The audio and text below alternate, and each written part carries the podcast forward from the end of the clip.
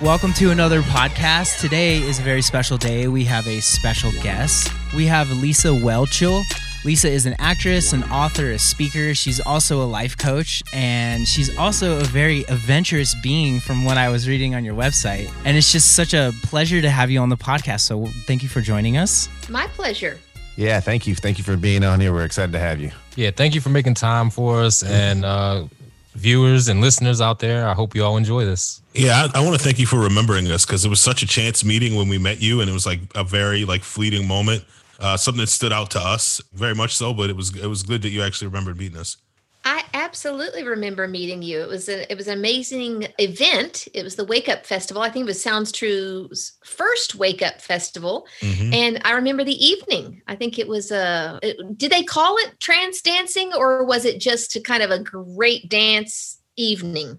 Like ecstatic dance? Maybe that's what it was. It was out on the deck, right? The dance Yeah. party. Yeah. I remember. I remember standing in line for. uh I mean, I, this is just what happened, but I remember standing in line and seeing like people in line and what looked like kegs, and I remember thinking I was going to go get a beer and getting up to the front. It was a bunch of isn't it? kombucha, Yeah. and I was like, "What is this?" but yeah, it was a blower. It was a great night. Kombucha is was. awesome, man. It was just wasn't what I was expecting. So that was a Sounds True event? Mhm. Interesting. It was. It was their first uh, Wake Up Festival. I don't think they Hmm. had very many, sadly, because it was an amazing event. That's awesome. Yeah, uh Sounds True is like down the street from my house. They're not too far. Okay. Like to start off, how are you doing? You know, like we're pandemic and I just, you know, like to check in on our guests. How have you been doing? How has your mental state been doing? Is your family okay? Are you okay? How are things with you at this moment?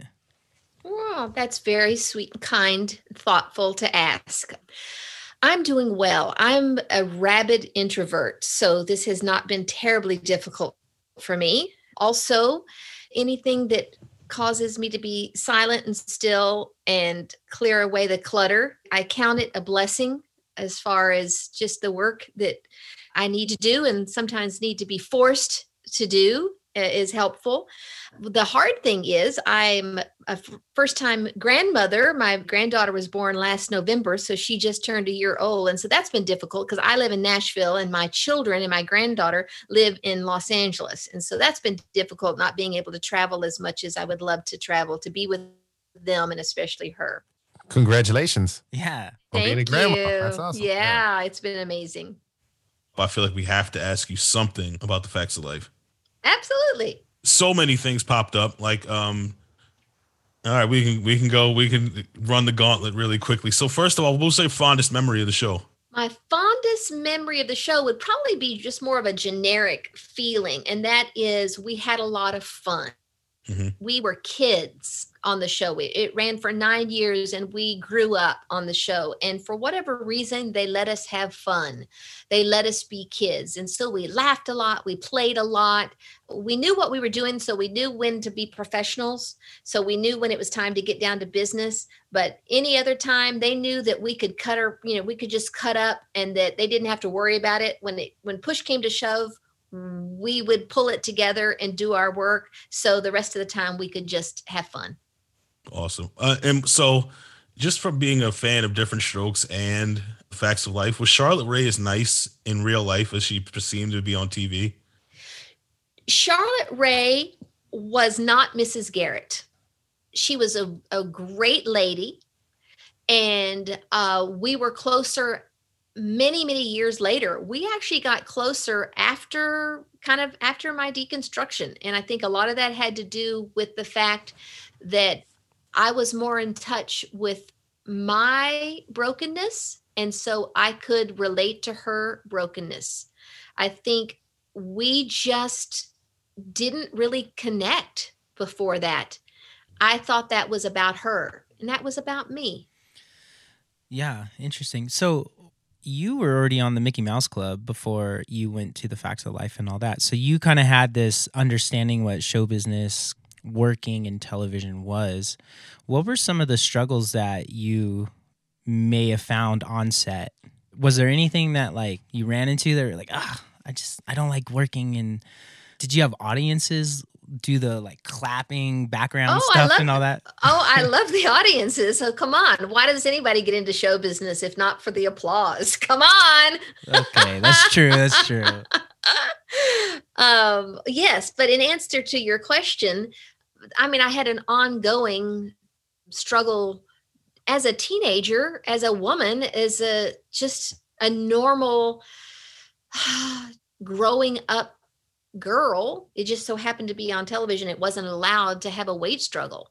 And so that and, and certainly wasn't allowed in playing the character of, you know, a wealthy uh, debutante who was all about boys and clothes and looks. And so, therefore, there was way too much emphasis put on my body. And so that was an ongoing ordeal, played out in the public eye and also behind the scenes. You played the hell out of that role, man. Me and my brother loved you. We we watched, uh, like Ali said, different strokes, and then you were definitely one of our favorites on Facts of Life. Like you killed the hell out that role. Oh, thank you very much. I Mhm. appreciate that. Thank you. We've been doing the work we're doing for a while and traveling all over the nation, all over the world. And when we saw you at the conference and you were cool enough to take a picture with us, I swear, like afterwards, we were the giddiest. We were like schoolboys again. Like, oh my god, I can't believe we got a picture with her. Ah! It was, it was so awesome. Yeah, yeah. well, So- thank you very much. I appreciate that. That's awesome. So most people know you because you came up acting. You came up with a career path that most people kind of like dream about. You know, you acted at a young age. I'm actually kind of curious, how did you find yourself going in that direction? What actually led you into the path to act, to become an actress? What inspired you? Well, it kind of goes back to that what I said earlier, just this uh, crazy extreme introversion. I was paralyzingly shy as a little girl, and my second grade teacher was so worried about me that in one of the parent teacher conferences with my mom, she said, "You know, I'm really kind of worried about Lisa. She I have to force her to go out on the playground to play with the other kids. She'd rather stay in and help me. And when I do send her out to the playground, she'll take a book and sit under a tree and read. And so maybe you can find some ways to help her get out of herself a little bit. And so my mom, you know, went into super mom mode and signed me up for a bunch of classes over the summer. I think I remember it. one of them was tumbling and archery and a bunch of things to help me kind of get a little bit more social. But one of them was a drama class. And I just really took to it. And I think part of it was because I could hide behind a role and I could express myself and these emotions that I was afraid to express as me, but I could play a role and it gave me the freedom and the safety to do that because it wasn't really me that was doing it. And so, even in that particular class, we had a play at the end of this semester and we did the life and times of the PE teacher at our school. And apparently, she was a little brat as a kid and I got the the starring role and so I got to act like a little brat which is of course something I would absolutely never do. I'd be terrified to do in real life but man I loved it. And so I was bitten by the acting bug at that point because it gave me the safety to be all these parts that I would never dare be in real life. And so that's how I got started. Interesting. And it's weird too because you're talking about being an introvert and you became an actress, an actor, yeah I know which is paradoxical but the way you're using it is very interesting because you are hiding behind a role. So you're you're like, this isn't who I am, but I get to like act something I normally don't get to. So you get to kind of play with this sort of way of being. Right. And it hasn't stopped there. Yeah. I mean, fast forward even to just even uh, less than a decade ago when I participated in Survivor. It was the same kind of thing. I think re- looking back, realizing I wanted a scenario where I could be all the bad things that I would never do in real life. You know, I wanted to lie and backstab and betray and be conniving and sabotaging and all those things that I would never dare do, but I really secretly wanted to do. So I'm always looking for ways to be a bad girl, but not actually get in trouble for it. I can see that. Okay. How did you enjoy uh, your time on Survivor? I always used to watch the show, and you know, I thought I would be pretty good at that because you know I usually am a straightforward guy, and I think I would excel at that show. How did you enjoy that experience? First of all, we need to throw out that sentence because there's no way the word enjoy could ever be used in the context of my experience with Survivor. there's nothing enjoyable about it. It's it was miserable. So uh, I would not say I enjoyed it. It's, it is really a miserable. It was horrible. It was it rained for 17 straight days. Wow. It was freezing cold. I was covered in bug bites. I mean, you're starving everybody's trying to manipulate you and you don't know who you can trust. And i mean it's just physically emotionally spiritually mentally just meant to break you down at every level. And so it is a, is a miserable experience. So it is there's definitely nothing enjoyable about it. But i can imagine like the mental fortitude you know it had to take and do you feel like that that process going through that and having to go through all that you know torture and suffering that you're going through mentally spiritually did that open up stuff within you? Did that give you you know were there ever any glimpses of of moments where you're like it's hot and i got these bug bites and everyone's lying and i'm like in this this torture area but were you able to find like a, a, a sense of inner peace within you in any of those moments?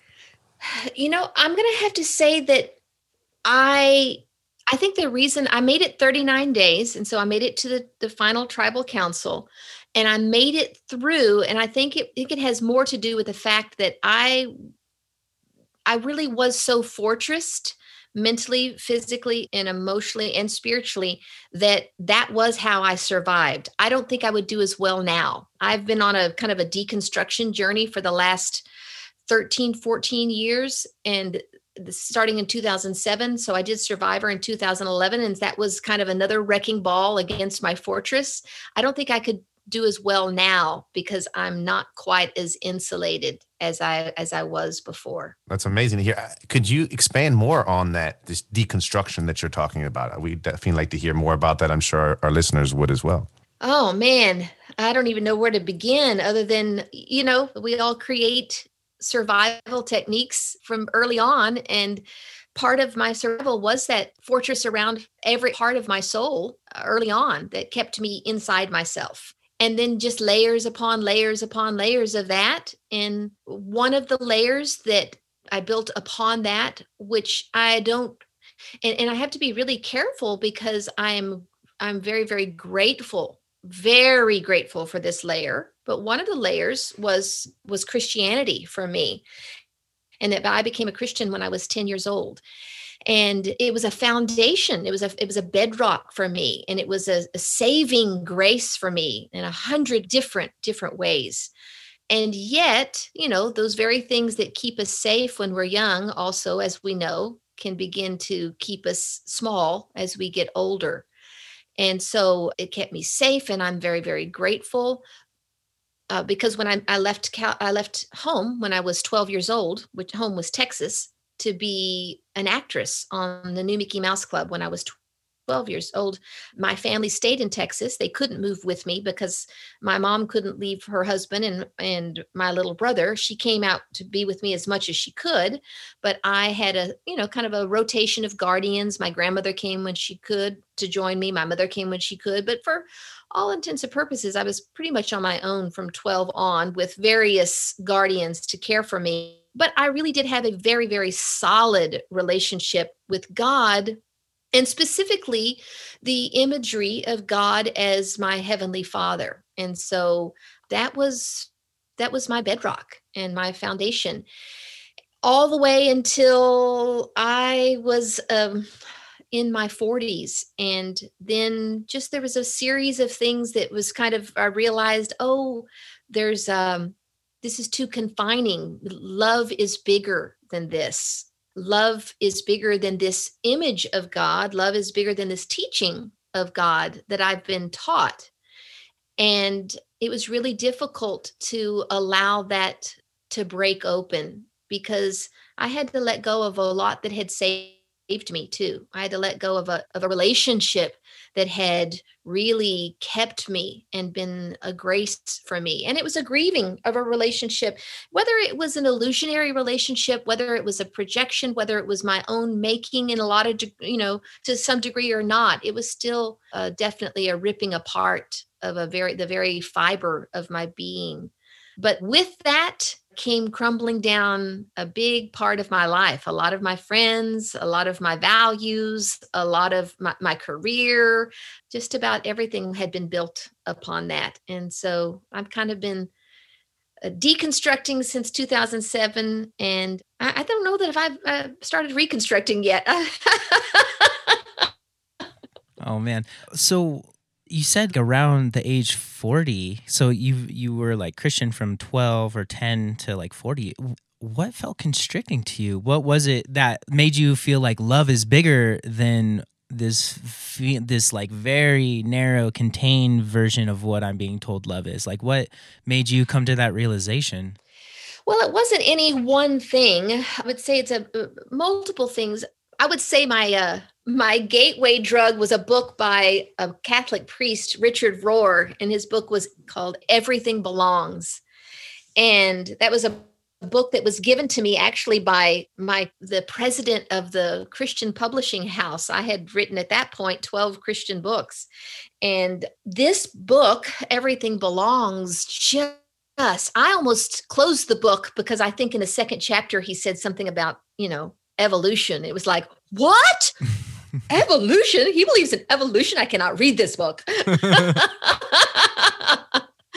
but as I began to read it, you know, it was like, wow, this is really, there was something about it that was just drawing me and that was kind of the beginning of the seeds of it that every everything belongs everything belongs nothing is to be rejected and so i think that was the beginning of kind of the more, I guess, if I were to say it, more inclusion, which of course then broke open the doors to the biggest, which is that Jesus is not the only way to experience God.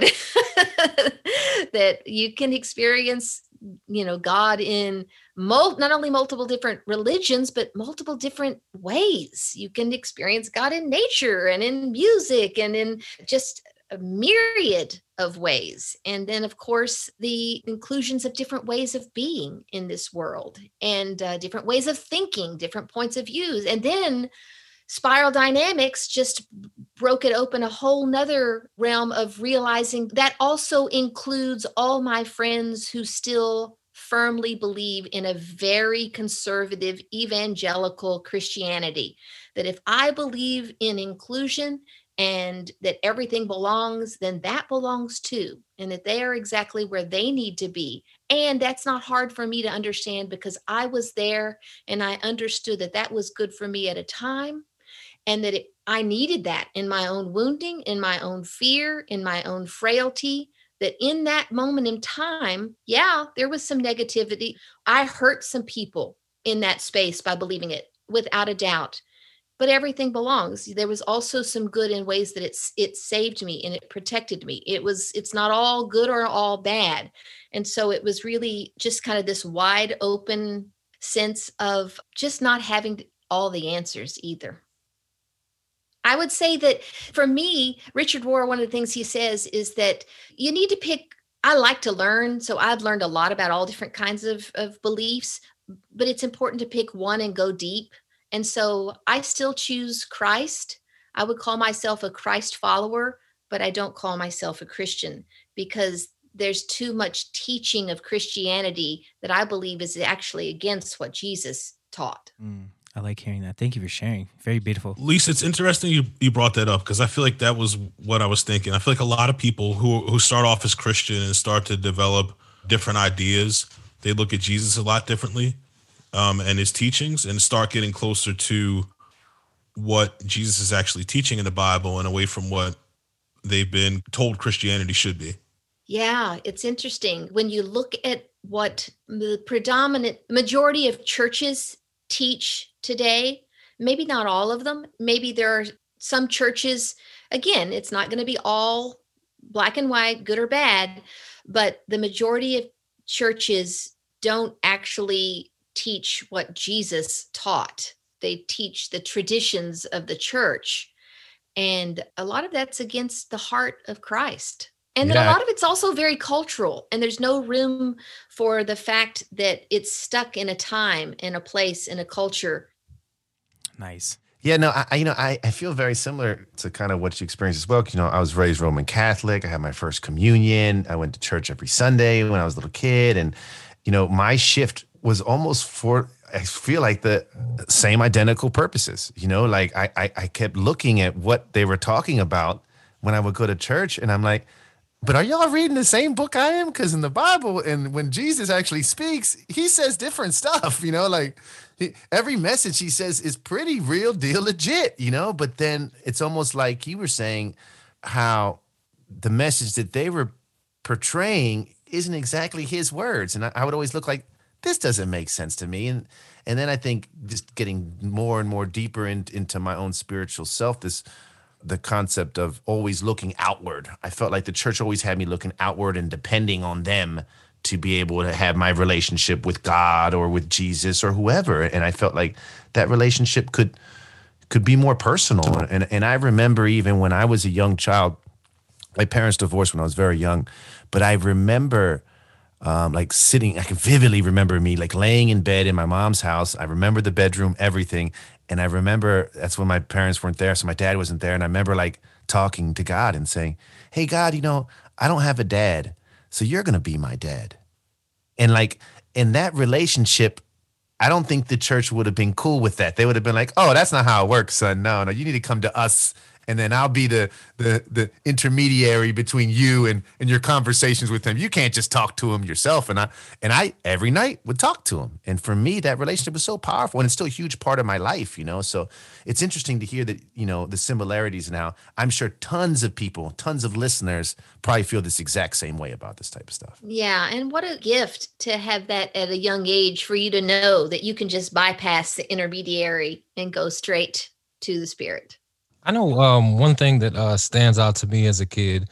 Uh, whenever we did go to church, it seemed like it was more, not all of them, but just some of the ones that we went to, they were like kind of fear based. And they told you if you did this, you were going straight to hell and this and that, and, you know, more fire and brimstone. When, like what you're talking about, Jesus in the New Testament, he was talking about love your brother and sister and forgiveness and, you know, some things that I could see why a religion would be made around this beautiful teacher. But like you said, it really seems like some of his messages get lost in translation. You know, in your opinion, why why do you think that is? It gets complicated too, because I do think there are legitimate stages. And actually, the Apostle Paul talks about this where he says that that the law which is what primarily the church still teaches the law but the apostle paul says that the law really was supposed to just be the tutor. And it, and there's a there's a scripture that says that you know that the law is our tutor. And he, when he's talking about this script this particular mm, scripture he knew that the people he was talking to would understand that the tutor was meant to be the elementary school teacher that teaches the elemental things so the law is supposed to be for when we are young, for when we are children, for when we are learning the elemental things. And so, just like for my children, when they were young, I would say, you know, don't run out in the street. And if you run out in the street, there will be consequences and you're not going to like them. Well, that's fear based. But also, I'm not going to say to my two year old, now, honey, if you run out in the street, you don't know there's might be a big heavy thing with wheels that come around the corner and it might hit you and that might hurt real bad. You get a big real boo boo. No, I'm not going to say that. I'm going to say, don't run out in the street or you'll be inside and you won't be playing with your toys the rest of the day. You know, there's a place for it when we're young.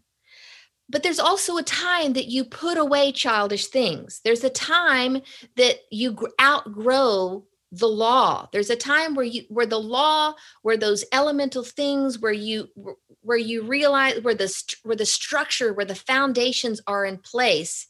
And then you need to take the structures on the outside. They need to be internalized and then it needs to come from the inside out not the outside in. The problem is, is that the church wants to keep it where it's the outside in because then you they can control you. Then you can be controlled. They don't like messy because then you might mess up. Then you might sin. Then you might not follow the rules. Then you might get in trouble. Well, they're supposed to be that's where grace is supposed to show up. That's where forgiveness is supposed to show up. That's where supposedly their interpretation of Jesus dying on the cross, where their interpretation of atonement is supposed to be covering those quote unquote sins. But apparently not, because that's where they say, no, now you're going to, you know, go to hell for it. So it's like a picking and choosing at, at that point. So I'd say if you put it on a blackboard, yeah, there's a place for a little bit, not really fear based when there's young, that you do kind of learn the elemental things of like, yeah, don't hit your brother, don't kill your mother, don't steal from your sister, you know don't don't go don't try to get collect a bunch of stuff when there's poor people around the you know on the next street over yeah let's learn those elemental things and then when we've learned those elemental things, let's internalize the law of love in our heart. So we don't do those things because we love each other, not because somebody outside or from the pulpit tells us not to do them, but just because we don't want to do them because we realize our everybody's our mother, our sister, our brother, our neighbor. Hmm. Yeah like having the mental discernment to realize what is good and what is bad and to come to a place in yourself to define that you know? Like i always had this question because there's so many different ways to love how to love.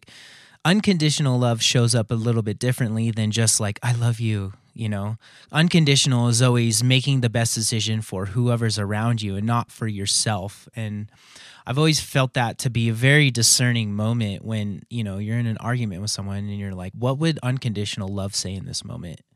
And what it normally says is like, I care for you and I want you to succeed, but here's some things we need to discuss for us to work out what's in the future for us. So I love hearing the guidelines, you know, they're kind of like, rules of engagement of how to move forward but then from there then we are given the key to our minds to our hearts to make our own decisions from there based upon the outline that we were given and i love how you approach that.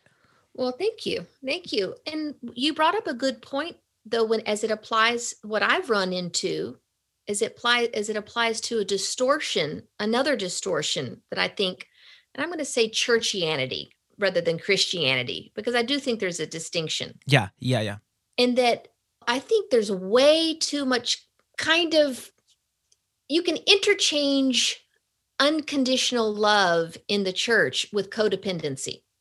We've been taught way too much to lay down our life for our brother. That, you know, there's no greater that love than this than to lay down your life for a friend and to, to sacrifice yourself for another and um, unconditional love and there's just a lot codependency is rampant in the church and there's so many you know verses that can be pointed to to justify that and i don't think there's an because we're taught not to look out for ourselves but to look out for others.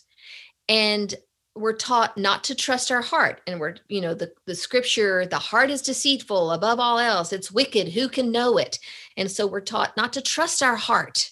We're tra- we're just taught to be afraid of our emotions. We're taught that our body unfortunately there's a lot of scriptures about the flesh being wicked uh, one of the things I love is Richard Rohr has his kind of said, well, in the original language, that the flesh is better interpreted as the ego not the actual corporal body.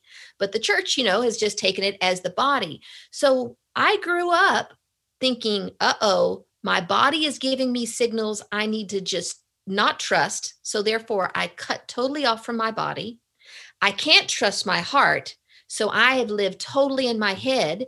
And I ended up living in my head, my mind, and my will, and thought my body was dangerous and my heart was untrustworthy so therefore this idea of unconditional love it was basically just I listened, it was very, very codependent. It was just, okay, I'm just going to not pay attention to what I want because I can't trust what I want. I'm going to cut off my own desires and I'm just going to think, well, what's better for everybody else? And I'm just going to do that because that's what Christ would do.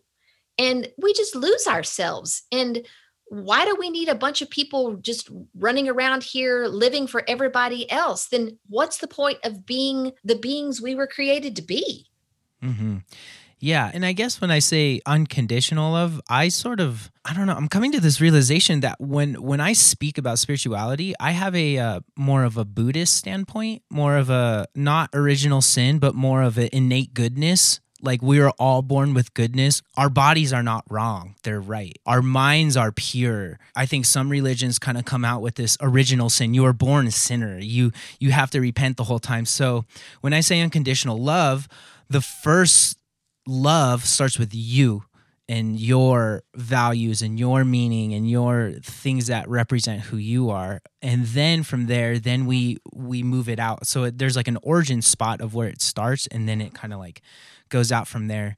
But yeah it's it's really interesting to hear how how you said the body is the ego. I was i was kind of feeling that.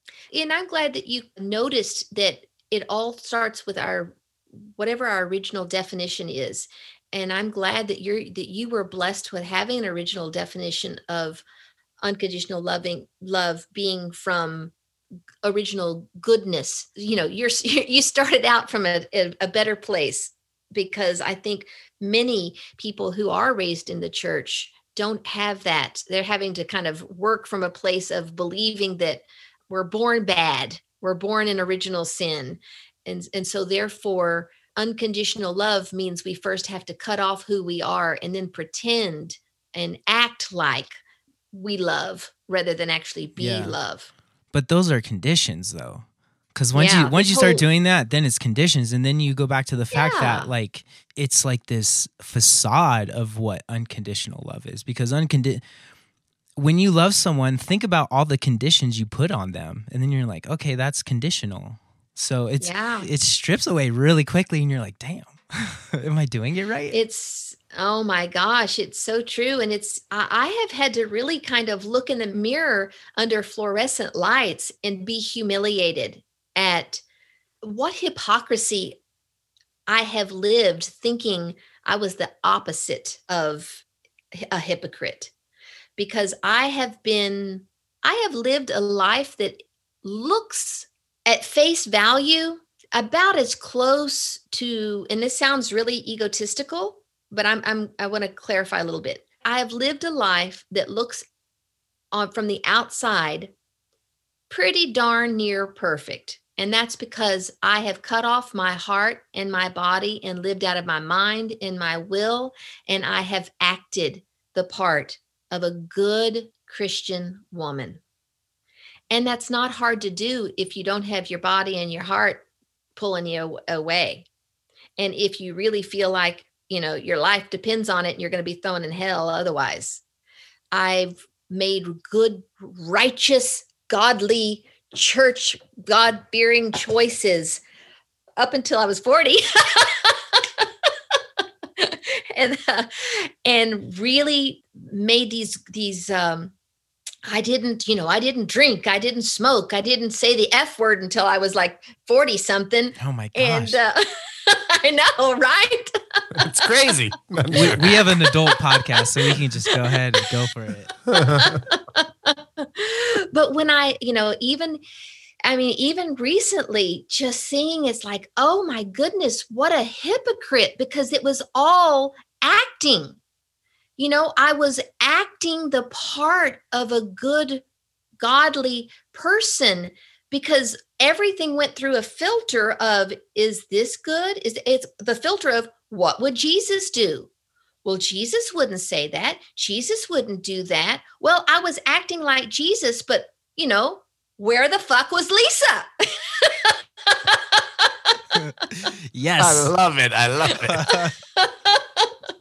Oh my gosh. No, you know, it makes me think too, because I can only imagine how many other people had gone through the same exact thing or are continuing to go down that path. I mean, you from 10 to 40, that's a good amount of time that you're, you know, you were like living in this world. You're you were doing that acting.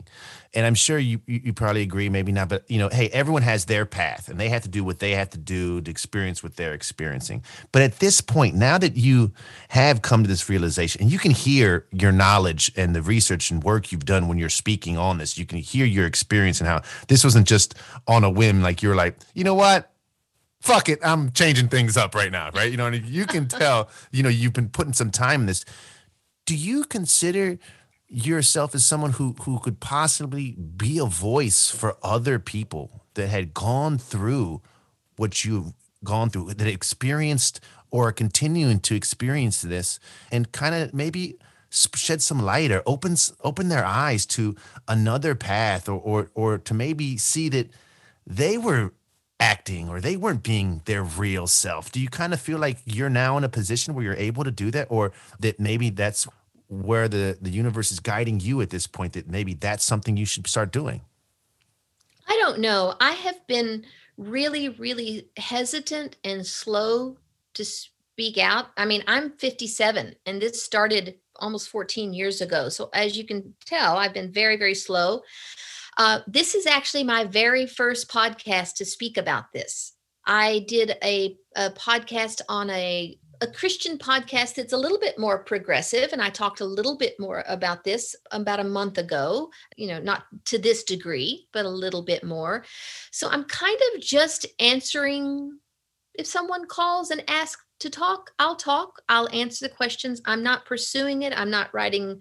I've written about some of the things just in my own writings. I, I took a, in 2016, I took a year kind of a, I call it my interior journey. And so I took in J- uh, July of 2016, I went on a 30 day silent retreat. And then in August of that year, I went on uh, to Peru and I did four ayahuasca ceremonies. And then in uh, September, I walked the Camino de Santiago, the 500 miles across the top of Spain. And then I went in later that year to a 30 day trauma treatment center. So I did like six months, a lot of really deep inner work. And I've written about that just for my own my own self and I've thought about perhaps publishing it but one of my hesitations is I wrote I wrote 12 books, uh, uh faith-based books, and some of them, you know, I don't regret, but there's some things I do regret. And so I hesitate because, you know, a lot of times people, you know, they read things and think, well, it's in print, it's got to be it. And so I have been slow to put anything out there because a lot of what I've been learning you know, I can learn one thing one week and then feel something totally different the next month. And so I feel a great responsibility to anything I put into print. And so I have been hesitant to do that. So what I've just been trusting is the unfolding. Interesting too, because like if you have such a well defined base of love, then it doesn't matter what origin you come from, you know? Like I can find that fairly interesting. You definitely sounds like you've written a lot of books, and throughout that time, it sounds like your um, standpoint has shifted. One thing I I'm a plant medicine fan, you could say, and or uh, someone who th- sees the potential in psychedelics and in spirituality and social shifting and just unconditional love and ego dissolving kind of bypassing stuff and i'm curious what was that like for you to do the ayahuasca? Because i don't think most people who started with christianity tend to find amazonian plant medicine. I think that's a fair statement. Somehow you did. You know like like mama aya that is that is quite a jump. It's also a, a, a chemical that is naturally made in your brain so it's very interesting that the the deepest we can go psychedelically is something that is a natural chemical within our brains itself. But can you tell us a little bit more about that experience? Like what was that like doing that medicine? Were you scared? Did you do any preparation, dietary emotional, psychological. I'm really in, into that, you know, because it's so it's such a difference. Christianity, ayahuasca, like, and then everything in between, you know. yes, yeah. I prepare for everything. So yes, I, I, definitely did a lot of preparation, and I did the 30 day silent retreat right before I went, and so I was very prepared. And I, um, yes, you could say it is very different from Christianity, but even though Christianity was my path growing up, it was just my path. The spirit has always been my stream. So I remember as a three year old running into my bedroom and picking up a picture Bible book and throwing myself across my bed. And I was in love with the illustrated picture of Jesus and and I could read at 3 and so I would read those books and for comfort. And I I walked down to the little church by myself when I was 10 I wasn't raised in a church going home. I went to the church by myself. I had a little friend spending the night with me uh, on a Saturday night, and she she said, "Wouldn't it be fun to get all dressed up and go someplace together?" And I said, "You know, it was like there's no places you can go very by yourself at ten, even way back then." And um, she said, "Well, why don't we go to that little church in the morning?" And I'd never been to the church. I'd only gone to church one time before that uh, with my father in a work somebody had invited him to a revival. And i walked into that church when i was eight and i cried the whole time and i was embarrassed and didn't want to go back because i thought i was going to cry the whole time. So i've always been very very sensitive to the spirit. And so when i walked into that church when i was 10 i couldn't have put these words to it but i knew that my heart had found its home and the Sunday school teacher told me that what I was feeling was the love of Jesus, and that I could pray and I could ask Jesus to come into my heart and I could take that love home with me. And I said, Well, I want that. And I prayed and I asked Jesus to come into my heart. And that was how it was introduced to me. And that's how I was, you know, introduced to the path of Christianity. But really, the Spirit was always reaching out to me and I was always holding on to the spirit. And so the spirit through the plant of Mother Aya was just another reaching out to me and I was responding back. And I expected a little bit more nurturing hand than I actually encountered. Interesting. Because because Mama Aya is supposed to be super gentle until. Oh no! But Mother, you did four. Mama Aya was Mama Aya was not real nurturing and gentle with me. She just wrang you out like a sponge or something. Oh yes, she did. She spanked me. She's a spanker. she believes in corporal, yeah. corporal punishment. I've heard people talk about like the dominatrix nature of Mama Aya. So well, I will goes. Uh, no. She, I will say my first night was all fire and ice. It was just. It was one minute it was fire, and the next minute I was freezing. It was just very symbolic. The next ceremony was all just me processing guilt lots of processing a bunch of guilt. I had four ceremonies. Three of them were horrible. One of them only one of them was like oh wow the secrets of the universe man yeah. I know everything now. Just download it. I'm so enlightened. What an awakened being i am. And then i woke up and didn't remember anything. But in that moment i was just you know you were connected in that moment. I was totally connected. and then the the last night was it was a really weird night. The fourth ceremony was the entire thing was just about surrender. It was like I'm not going to tell you nothing. I'm you're not going to experience anything. This is a whole thing of like can you just surrender for the whole night and get nothing from it? Let's see how this works. And that was my fourth night. And here you are.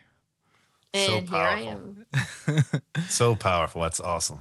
What about do your friends and family were they surprised you went on those journeys? Was that or or kind of the way that you had been teetering was on well, that side a little or Well, by the time I did that, that was 2016. So by that time, I had lost all my friends that would have been surprised. I only had a few people stick around. My children stuck around. Thankfully, uh, surprisingly, my ex husband stuck around. He's still around. We're still great friends. I had a couple of, a handful of good friends that stuck around. I lost everybody else because, you know, didn't fit in the mold that they were still in. And that's okay. But the people that that stuck around that knew me, it was just like, oh, there goes Lisa going down one more one more adventure. They were not surprised at all. That's cool. It just goes with your adventurous heart, I guess, you know. Heck yeah. Yeah. So I got a question. So like the Camino de Santiago trail, that's more of an outward journey.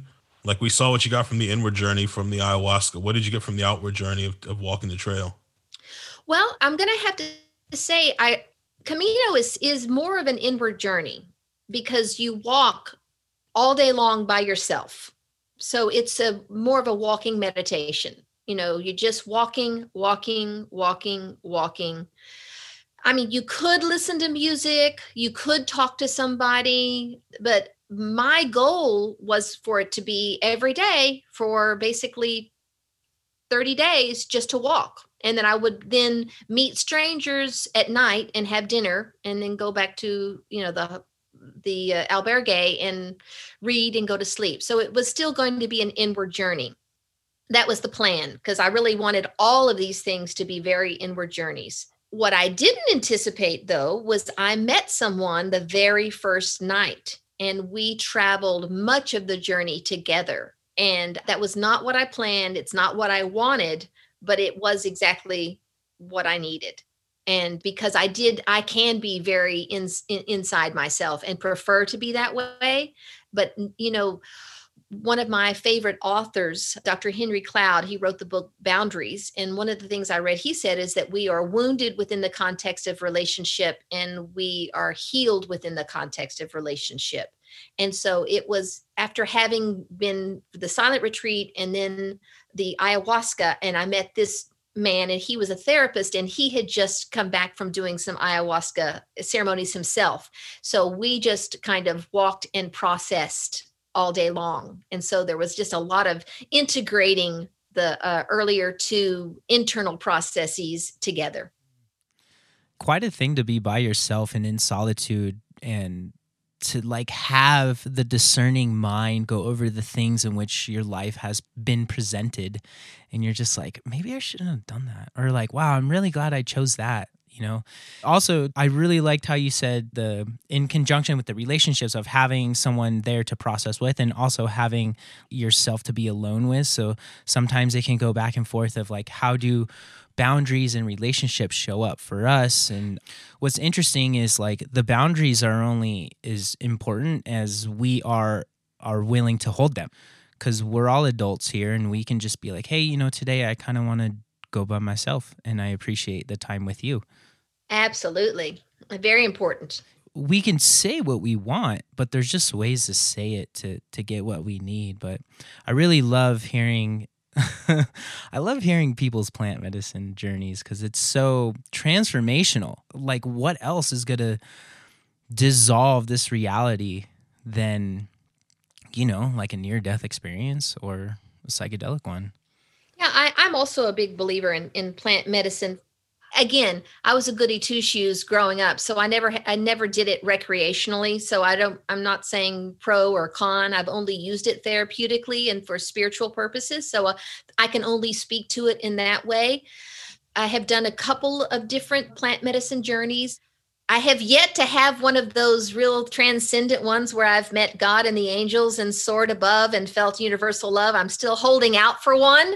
Um, but I will say that each one I have had, as difficult as they have been, the benefit for me has been on the other side of them. As I've noticed that, oh, part of that big wall has been, there's a big hole been knocked out of it and there's stuff gushing out of it. So for me, what's been really, really important is to have someone skillful help me process what's coming gushing out of the hole and then how to integrate what I've learned either while on the journey and then how to rebuild in a helpful, healthy way. And so I have a great teacher right now and I've never I've never had a teacher before. Most of I've been a very independent learner and I have, you know, taught myself mostly just from books and been on my own singular journey. She has been walking me through integrating uh, some of my plant journeys in ways that have been uh, so that it's not just the experience, which can be wonderful, but this is just exponentially, it takes the plant journey and experience and makes it exponentially more helpful and uh, takes it to a whole nother level of, of health. When I was younger, I did a lot of recreational stuff, right? Just just for fun, make me laugh with my friends, all that type of stuff. And now that uh, you know, I, I, when I am doing this, I'm going on these journeys where I'm really focusing on going inward and really having that spiritual experience, and it's so much more transformative. I mean, the difference is it's light years away. And my recommendation for you for how to see those angels and and that God experience is just take more. Larger dosage will get you going. Trust me, it'll get you going. well, you know, I am trying to follow this the same way I'm trying to do everything else in my life right now, which is trying to just follow rather than lead. I am by nature a a leader and I think that's because I prefer to feel my nervous system likes to be in control and therefore it likes to lead and so I'm trying to do the opposite, which is to rest and to follow. So I am definitely willing to do more, but I'm trying to follow the unfolding. But yes, I am with you and I'm certainly open. And I'm I'm also hoping that one of these days I'm gonna have, you know, one of those transcendent experiences. yeah, I kind of wonder if coming from a place of having many conditions around your heart with spirituality, with social dynamics, with relationships, and with, you know, thinking that medicine is taboo or plant medicine is taboo, and then you finally come to it that there's like some like therapeutic process that you need to go through to get to the like they want to show you certain things before they show you other things you know? It's kind of like you got to you got to go through certain chapters of the book the mental book before you get to the like oh there it is. I think you're the, absolutely right. Think you know the the overused but it's overused for a reason. You've got to feel it to heal it. I think there's probably an awful lot of stuff i have to feel that's painful that i have resisted feeling for a long time that i probably have to uh, get through to get to the really beautiful stuff. Yeah, yeah. And I mean it's all there. I'm not saying like you have to heal everything before. It's just it's a question to myself as well, you know, because I think sometimes we have beautiful experiences and sometimes we don't. And the thing is is um it's always dissolving of the ego it's always like when when we label it a bad trip or like a unfavorable experience what's really going on is we're seeing things we don't want to but we need to and we're confronting things in which that are there that we've been so conditioned to performing in that way that we don't understand that it's getting in the way of like happiness joy love like all the things that are yummy it's just like get out of the way I want to experience pure joy. yeah. And I think you're also tapping into something that for somebody like me who likes to keep things under control, pure joy is a pretty out of control feeling. So I may not be quite, my nervous system may not be quite ready for it yet. Mm-hmm. But that's you you saying it's not when it when it's built for enjoyment. well, I I hear you. I like that. It's the reason, and it's one of the reasons I did ayahuasca in the first place because I I intuited that I needed something to blow through my defenses because I had done enough therapy to know. I even had a therapist once say, you know, Lisa, your defense systems have backup systems upon backup systems upon backup systems. so I knew I needed something really powerful, you know, to just burst through everything I had built to protect myself because I was like, okay, I've put all this in place to to protect my heart. But I'm so well fortressed. I'm going to need something to come up in here and burst through what I have built. I just had a thought. So what's interesting is, you know, you're you're an actress, so you can semi relate to this, but it's like through our lives, we're always acting this role in which we think we're supposed to be, whether it's like a Christian, a Buddhist, a a lawyer, a doctor, uh, an actress, like whatever your role in which you define is. But then when you take plant medicine, it kind of just like here you are, and then it like third persons you. So you you you get to look at the thing that in which you're acting.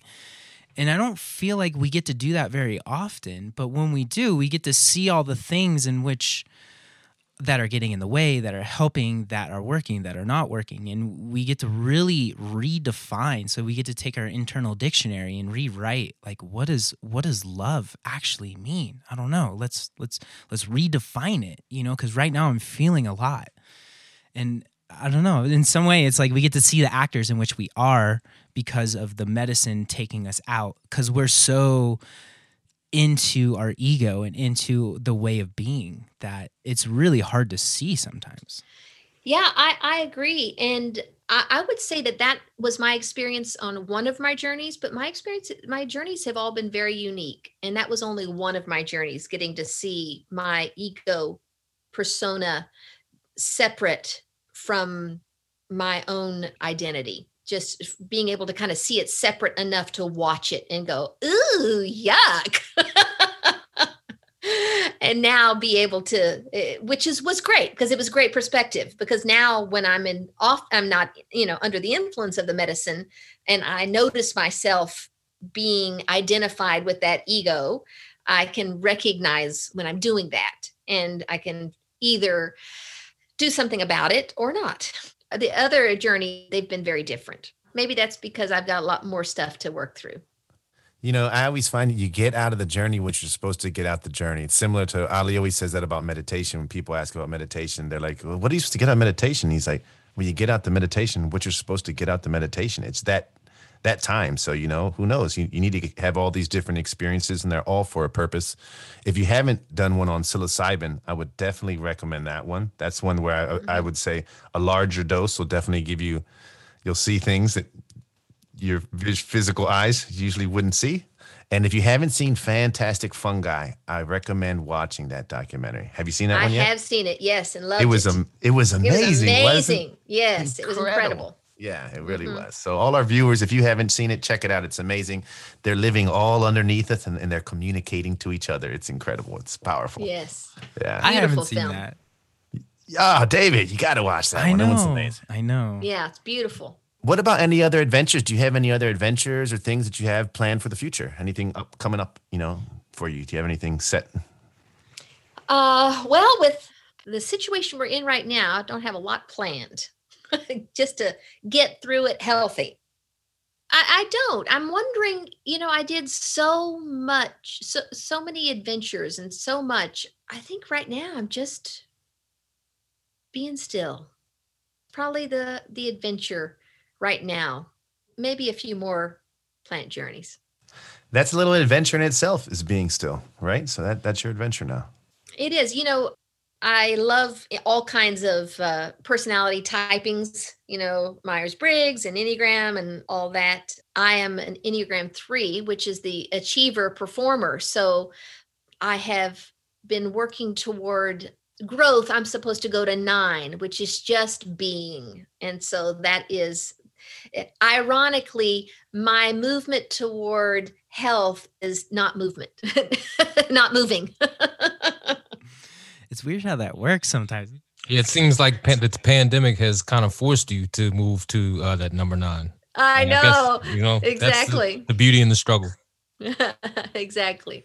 Yeah, like we all get this kind of check in with ourselves to be still for a moment and to like look how we're living our lives and sometimes we move a little too fast and sometimes we're not moving at all and it's really nice to just be able to look inside just to kind of see what's going on and to check in. And i always like the idea of redefining things so. Yeah ad- achiever. So many things that you've done throughout your life and um, a lot of the more adventurous things seem to happen after you know you became a certain age. I wonder if that coincides with your uh, shifting of spirituality or defining of what god means to you. You know they kind of all happen together Yeah, I don't know. I read a book called Hidden Blessings by Jett Psaris, or I think that's how you pronounce her name. It's P S A R I S, I think uh, that is. And it was kind of coincides with a midlife transition time that uh, many of us will go through. And when I read it, she said that most of these transitions will take about 12 years. And when I read it, I thought, 12 years? Wow. Are you kidding me? And it's she was absolutely spot on. About 12 about 12 years. And also I had a dream in 2007 right at the beginning of this. And in this dream, part of the dream, this is just one part of the dream, I pulled up to a toll booth before I coming to a bridge crossing a body of water and the toll booth attendant said, Well, that'll be $20. I said, $20 to cross this bridge? And she said, Oh, honey, this bridge is going to take you a lot longer to cross and cost you a lot more than you can ever imagine. But you can turn around when you, if, at the end if you want to, but you're not going to want to. And that was absolutely very telling and very true. That's beautiful. I like so there's been something that I've been thinking about for like the last couple minutes where I I just kind of want to say when it comes to spirituality and Christianity, we're not bagging on Christians. We're not bagging on picking of faith. We are empowering to think for yourself. If Christianity works for you, that's freaking awesome. You know, I've met a lot of beautiful, amazing souls who follow Christianity, Catholicism, Judaism. I've met a lot of beautiful people in many different faiths, and I find that whatever you choose, as long as you're choosing to be a good person, take that route. You know what I mean? So sometimes it works for people, sometimes it doesn't. And I just kind of wanted to say that the fact that like we're not looking at Christianity as a whole and like trying to say that it's it's not a good thing because it can be a good thing. It just depends on if you're being the good thing you know because it all comes down to our personal discernment. And so i just wanted to say that out loud just in case there's someone out there gonna be like wait a minute i'm christian and i i feel like i have a good heart. And it's like you do. You do. And we applaud that. Well, thank you so much for saying that, and um, and uh, give me a chance to say I uh, absolutely identify as a Christ follower, and that is my faith. That is my path. I love other teachings. I love. I learn from other faiths, but I am definitely a Christ follower and love Jesus. And uh, so I, I agree. I don't always agree with the teachings that are predominantly in the church these days or what much of Christianity teaches. But I am 100% on board with Jesus and Christ. Well, let's see. Yeah, Jesus and Christ are distinct, actually. Yes, they are. Yes, they are. I love that you said that too. Beautiful. Uh, So, I mean, without all that said, is there anything else you want to like sign us off with before we say goodbye? Anything that you're thinking about in the moment? I can't think of anything. I'll just say that I really appreciate this opportunity. Thank you for, you know, for reaching out. I really, as I mentioned, I haven't been pursuing any of this. I haven't, I haven't been ready for this for a while. I have been afraid. Uh, this has been kind of my, kind of my coming out. You know, uh, in that, in this cancel culture uh, as well. I, you know, I have been afraid of the rejection from people who I have gotten some love from Christians for being kind of the poster child of Christianity as a, an actress in in Christians. Like, okay, there are a few of you out there. Well, it's been really difficult to kind of be authentically me and say, well, actually, I I don't actually believe everything that you believe anymore. I haven't avoided it, but I haven't been really out with it either. And a lot of that has been because I don't really, I'm not that kind of person. I'm not a, there, there are lovers and there are fighters. I'm a lover. I'm not a fighter. I'm, I'm just not wired that way. I'm also afraid of rejection. And so I have just not wanted to put myself out there. I've needed the time to be psychologically and emotionally ready for any kind of pushback that I might get. And so I've just been trusting that the time would be right, that when asked, I would answer honestly.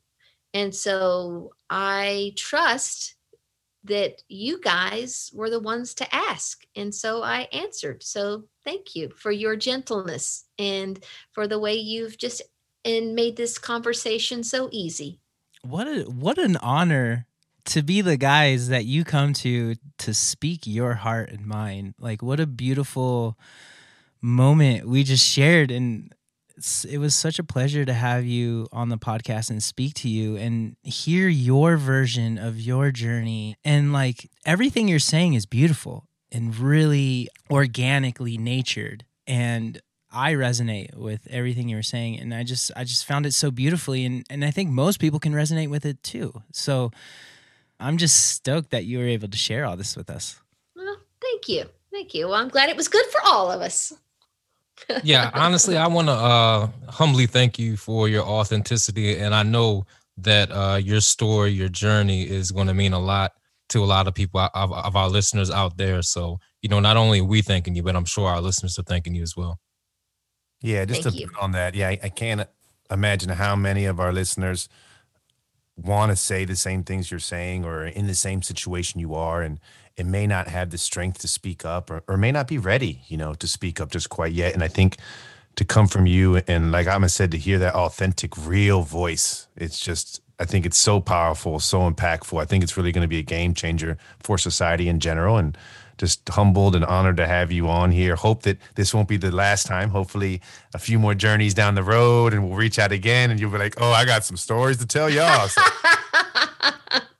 so hopefully, we'll have you on again. We just really appreciate you being on here with us. Thank you. Thank you for inviting me. So with that, thank you so much, Lisa. It was such a pleasure speaking with you. Yeah, Peace such a pleasure. Have a blessed day. Love you so much. Have a good night. Okay. Or good day. Too. Yeah, take it All easy. Right. Thank you for listening to Look Again podcasts. Please feel free to share this content with your friends and community. Also, please consider donating to our Patreon page. You can find us at p-a-t-r-e-o-n.com and search for Look Again Podcast. Anything helps, and we really appreciate your visit. Thank you so much.